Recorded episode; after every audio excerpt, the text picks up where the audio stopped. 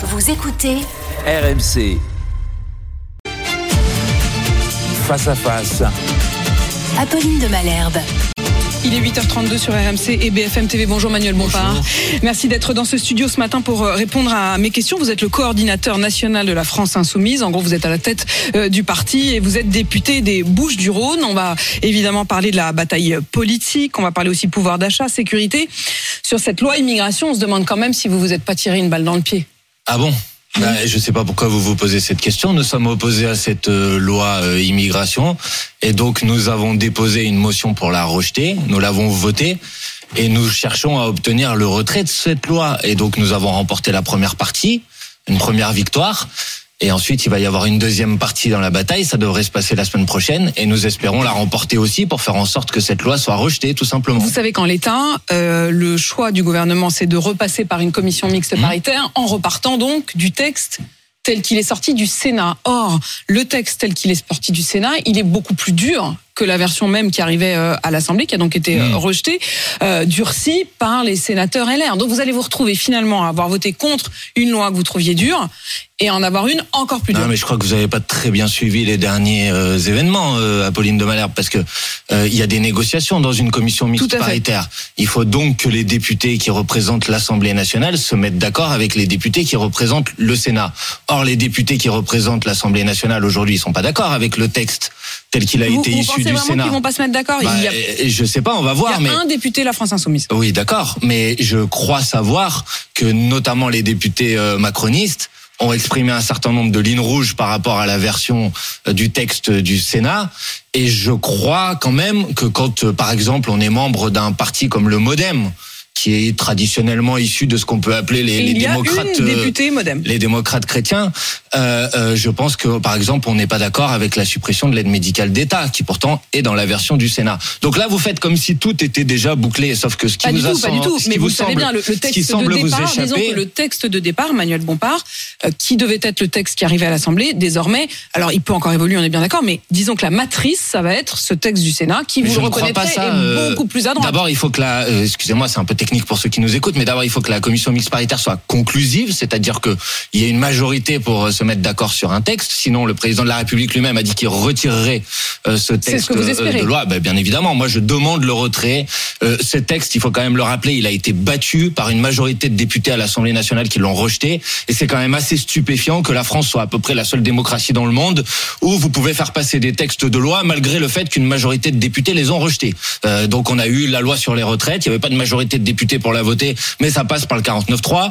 On a les budgets. Alors les budgets maintenant dans ce pays, les budgets ils 49 passent. quasiment tous les jours. Euh, hein. Effet, ils il passent sans qu'il y ait une majorité de députés qui les qui les qui les votent. C'est quand même assez assez stupéfiant. Même euh, dans pendant la monarchie, euh, le droit de veto du roi, ça ne s'appliquait pas au budget. On trouvez que Bah, non, je vais pas dire que c'est mais- pire qu'une monarchie. Soyons raisonnables. Mais je pense qu'il y a un, un problème d'une dérive autoritaire d'un pouvoir qui depuis un an et demi peut en quelque sorte faire passer tous ces textes sans que les députés qui sont l'émanation du peuple le votent. C'est quand même c'est la première stupéfiant. fois, Manuel Bompard, que je vous entends avec le sourire dire non, soyons raisonnables. Mais je suis toujours raisonnable, Apolline de Malherbe. C'est vous parfois qui ne l'êtes pas. Par exemple, vous faites comme si, euh, ça y est, la commission mixte paritaire avait été je vous conclusive. parle du texte de Et- départ et et, le texte de départ j'ai du compris. Sénat est beaucoup plus Mais à droite j'ai- que J'ai celui vu votre députés. introduction tout à l'heure. Vous nous dites, eux, ils ont voté contre la, ils ont voté pour la motion de rejet. Ils vont se retrouver avec un texte. Mais ça, vous c'est savez pas, qui c'est le pas dit fait. Qui le dit pas fait. une députée de gauche qui a une certaine expérience de l'agilité ou pas, ou des affaires et des coups euh, politiques et même des règles euh, de l'Assemblée. C'est Delphine Bateau. Elle est la seule dans l'hémicycle, dans la partie gauche de l'hémicycle, à ne pas avoir voté la motion de rejet. Et elle explique pourquoi.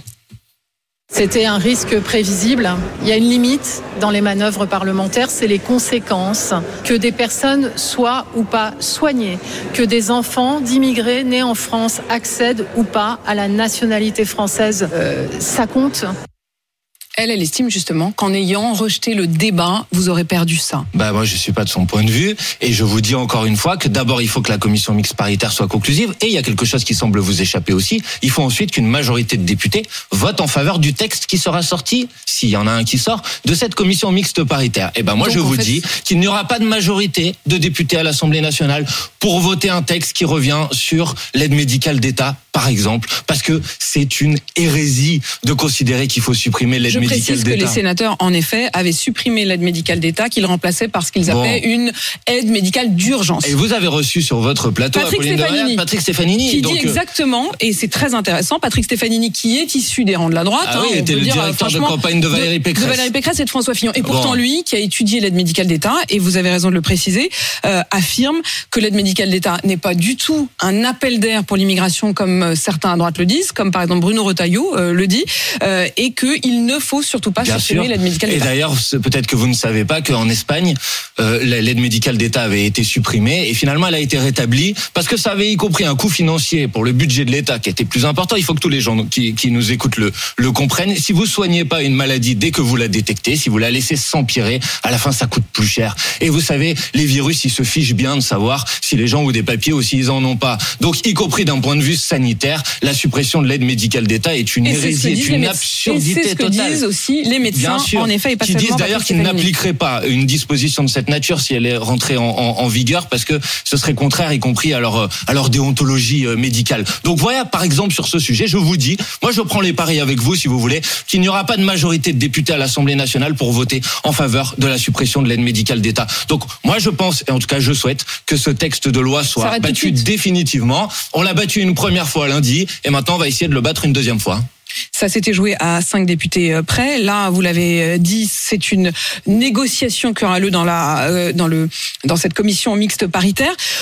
Au fond, vous estimez qu'à partir du moment où c'est perdu, faut arrêter tout de suite. Est-ce que vous iriez jusqu'à un souhait de dissolution? Ah bah d'abord je veux dire que dans toute démocratie normale, euh, un texte de loi qui est battu euh, à l'Assemblée nationale, alors que dans nos institutions c'est l'Assemblée nationale qui a le dernier mot, dans toute démocratie normale, ce texte serait retiré et celui qui le portait, en l'occurrence Monsieur euh, Darmanin, puisqu'il a engagé sa responsabilité en portant ce texte, serait parti avec ce texte sous le bras. Dans toute démocratie normale, ça aurait fonctionné comme tel. Pour le reste, je vois bien que le gouvernement est bloqué, qu'en fait il ne tient plus que par le fil de l'autoritarisme et je pense que ça ne peut pas durer comme ça pendant des semaines et des semaines, des mois et des mois. Donc oui, tôt ou tard, la question du retour aux urnes, elle est posée. Donc ça peut être la dissolution de l'Assemblée nationale, ça peut être euh, autre chose, ça peut être Ça le peut être président quoi, de la, la- République qui démission décide d'Emmanuel de s'en Macron aller. Bah écoutez, à un moment quand même, quand on gouverne un pays, c'est pour faire en sorte de pouvoir euh, faire face aux défis qui sont devant nous. Que fait ce gouvernement depuis euh, un an et demi? Rien, strictement rien.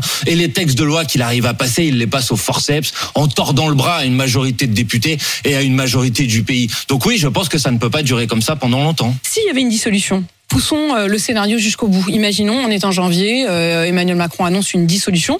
Est-ce que si vous obtenez la majorité, c'est toujours Jean-Luc Mélenchon le candidat à Matignon? Bah, euh, si nous, s'il y a une dissolution, d'abord, je veux dire que nous serons candidats autour du programme de la Nupes pour proposer une alternative dans ce pays, pour faire en sorte qu'il y ait une autre majorité qui s'attaque enfin aux grandes questions qui sont posées devant nous. La question du pouvoir d'achat, la question de l'inflation, la question de la crise climatique, la question de la crise démocratique. Je vais répondre à votre question, mais quand même, ce qu'on vit aussi, c'est euh, la fin de la Cinquième République. On voit bien que ces institutions, elles nous ont mis dans l'impasse. C'est-à-dire qu'elles conduisent à ce qu'un homme seul peut décider contre un pays tout entier. C'est pas sain. Ça ne peut pas continuer à fonctionner comme ça. Donc la question d'une nouvelle démocratie, d'une de nouvelles institutions de la Sixième. République, elle est posée. Ça. Ensuite, à partir du moment où vous euh, candidatez pour euh, faire en sorte de pouvoir être majoritaire, il est évident que le Premier ministre, il est issu de la formation politique de la coalition qui aurait le plus de députés. En l'occurrence, sans doute la France insoumise. Ensuite, la France insoumise décidera qui euh, sera son candidat Premier ministre. si Jean-Luc Mélenchon l'était il y a un an et demi. Je pense qu'il reste bien évidemment un très bon candidat pour ça. Ce serait la logique. Il avait dit à l'époque, souvenez-vous, euh, élisez-moi à Matignon. Oui, bah bien sûr, puisque quand euh, il y a une dissolution, là en l'occurrence c'était pas une dissolution, c'était les élections législatives après l'élection présidentielle. Mais s'il y a une dissolution, faut que les gens nous comprennent. La question qui est posée, c'est choisissez quelle majorité vous voulez pour le pays. Et si vous voulez une majorité qui va s'attaquer à la question du partage de la richesse, une majorité qui va faire en sorte qu'on mette un terme aux profiteurs de crise et qu'on fasse en sorte, au contraire, qu'une grande majorité de la population puisse enfin vivre de son travail. Si vous voulez une majorité qui s'attaque à la crise euh, climatique, si vous voulez une majorité qui développe les services publics plutôt que de les voir détruire comme c'est le cas depuis maintenant des années et des années par euh, le gouvernement en place, bah oui, il faudra voter pour euh, les candidats qui portent le programme de la NUPES. En l'état, c'est pas gagné. Hein. Euh, Bah, les une élection, c'est sondages- jamais gagné par avance, Bien Apolline sûr, mais les hein. sondages, en tout cas aujourd'hui, montrent qu'il faudrait quand même que Oui. vous bon. arriviez à remonter nettement, puisque aux Français à qui on demande s'il y avait des élections législatives demain, qui souhaiteriez-vous euh, l'emporter? 28% disent une victoire du Rassemblement national, 16% une alliance de la gauche. Bon, oui, bah, vous Et vous pourriez vous réconcilier les uns les autres. Par Bah, contre. je pense que ça devrait être autour du programme de la Nupes. Moi, je suis resté fidèle depuis un an et demi au programme de la Nupes. Donc, Mais c'est les autres qui sont partis. Ah, donc il faut leur poser la question à eux, Mm. de savoir s'ils seraient prêts dans cette J'imagine que vous, élection. vous leur posez, vous Bah, en- moi, vous en je parlez, pose, je dis que euh, si on veut être en capacité de pouvoir constituer une majorité alternative à celle du pouvoir en place, il faut se regrouper autour du programme de la Nupes. Donc c'est eux qui devront répondre pour savoir si les moratoires et les suspensions sont terminés ou pas. Maintenant, oui, une élection, c'est jamais gagné par avance, euh, Apolline de Malherbe. Mais je me rappelle qu'un an avant l'élection présidentielle, Jean-Luc Mélenchon était annoncé à 8% dans les sondages. Il a fini à 22%. Donc vous savez, dans une campagne, il faut convaincre. Bah, moi, j'essaye de convaincre. Euh, Manuel Bompard, sur cette question euh, de la loi immigration, il y a un cas très concret qui se pose euh, depuis quelques jours. C'est le cas de euh, euh, cet homme ouzbek qui a été expulsé par la France malgré le la Cour européenne des droits de l'homme qui interdisait cette expulsion. Je rappelle les faits. Il avait demandé le droit d'asile d'abord dans d'autres pays européens qui lui ont tous refusé, estimant qu'il avait des liens avec les extrémistes musulmans. Il n'a pas obtenu le droit d'asile en France, mais il a fait un appel à la Cour européenne des droits de l'homme qui a estimé que s'il retournait dans son pays, euh, il pourrait être maltraité, voire même torturé. Donc trop dangereux pour rester en France, mais trop maltraité pour retourner en Ouzbékistan. La France a quand même décidé de l'expulser et elle est euh, désormais euh, condamnée à aller le rechercher. Euh, Gérald Darmanin dit j'irai pas le rechercher. Qu'est-ce qu'il faut faire? Je sais pas, je connais pas ce cas, vous me l'apprenez, euh, je le découvre, mais euh, euh, non pour pour. C'est marrant, il y a plein de trucs mais- comme ça, l'impression mais quand vous voulez pas voir, vous bah, voyez mais pas. C'est pas que je veux Non, mais pas parce voir. y a des- y a des Mais pour le reste, partout, je hein, vais vous vous dire, madame, je vais vous dire, madame, il existe dans le dans le code de le CESEDA, il existe la possibilité pour la France d'expulser des euh, citoyens qui mettraient en danger les intérêts vitaux de la nation. Donc euh, ça c'est la loi. Ensuite il y a des euh, voies de recours. Ces voies de recours se sont exprimées. Euh, bon voilà. Donc euh, après euh, il faut regarder en détail euh, ce, ce, ce, ce, ce cas de figure. Bah, je vais vous le dire, Parfois il faut expulser des gens. Parfois. Mais est-ce je- qu'il faut je- aller contre le, le- la Cour européenne des bah, droits de l'homme En fait, je- je- là, c'est vraiment je ne ça le crois point. pas. Je pense qu'à partir du moment où euh, on participe euh, d'un- d'une communauté dans laquelle il y a une juridiction et une justice, il faut appliquer ces règles. Euh, mais après, il y a d'autres manières de mettre en sécurité un pays. C'est par exemple d'enfermer des gens quand ils sont dangereux. Il n'y a pas que l'expulsion qui permet de résoudre des Oui, problèmes. Vous le savez. Enfermer quelqu'un. Bah alors, restons sur ce point. Vous dites enfermer quelqu'un qui est dangereux. En l'occurrence, il s'appelle Monsieur A. Il a Mm. 39 ans.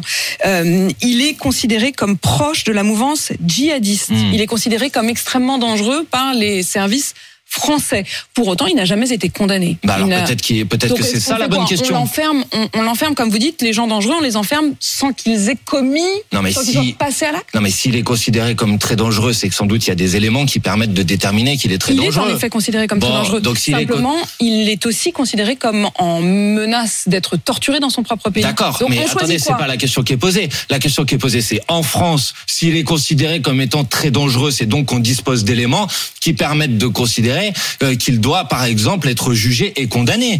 Enfin, s'il est dangereux, il y a des faits qui permettent de dire qu'il est dangereux, non? Donc, alors dans ce cas-là, qu'on aille devant la justice, que la justice potentiellement le condamne, et s'il doit être condamné, euh, qu'il soit mis euh, hors d'état de nuire entre guillemets. Bon, moi je ne suis pas pour dire qu'il n'y aurait que deux solutions euh, l'expulsion ou le fait que la personne puisse euh, euh, circuler librement sur le territoire national. Et de manière générale, c'est un problème dans ce débat sur l'immigration parce que ce débat a été abordé comme s'il y avait un lien avéré entre l'immigration et la délinquance ou le terrorisme que, de manière ce que dit Gérald euh, hein. Vous vous souvenez de cette liste de personnes Bien dont il a dit ils sont délinquants, ils sont dangereux, je peux pas les expulser. C'était l'un de ses arguments pour faire Je- avancer cette loi. Eh ben, je vais vous dire quelque chose.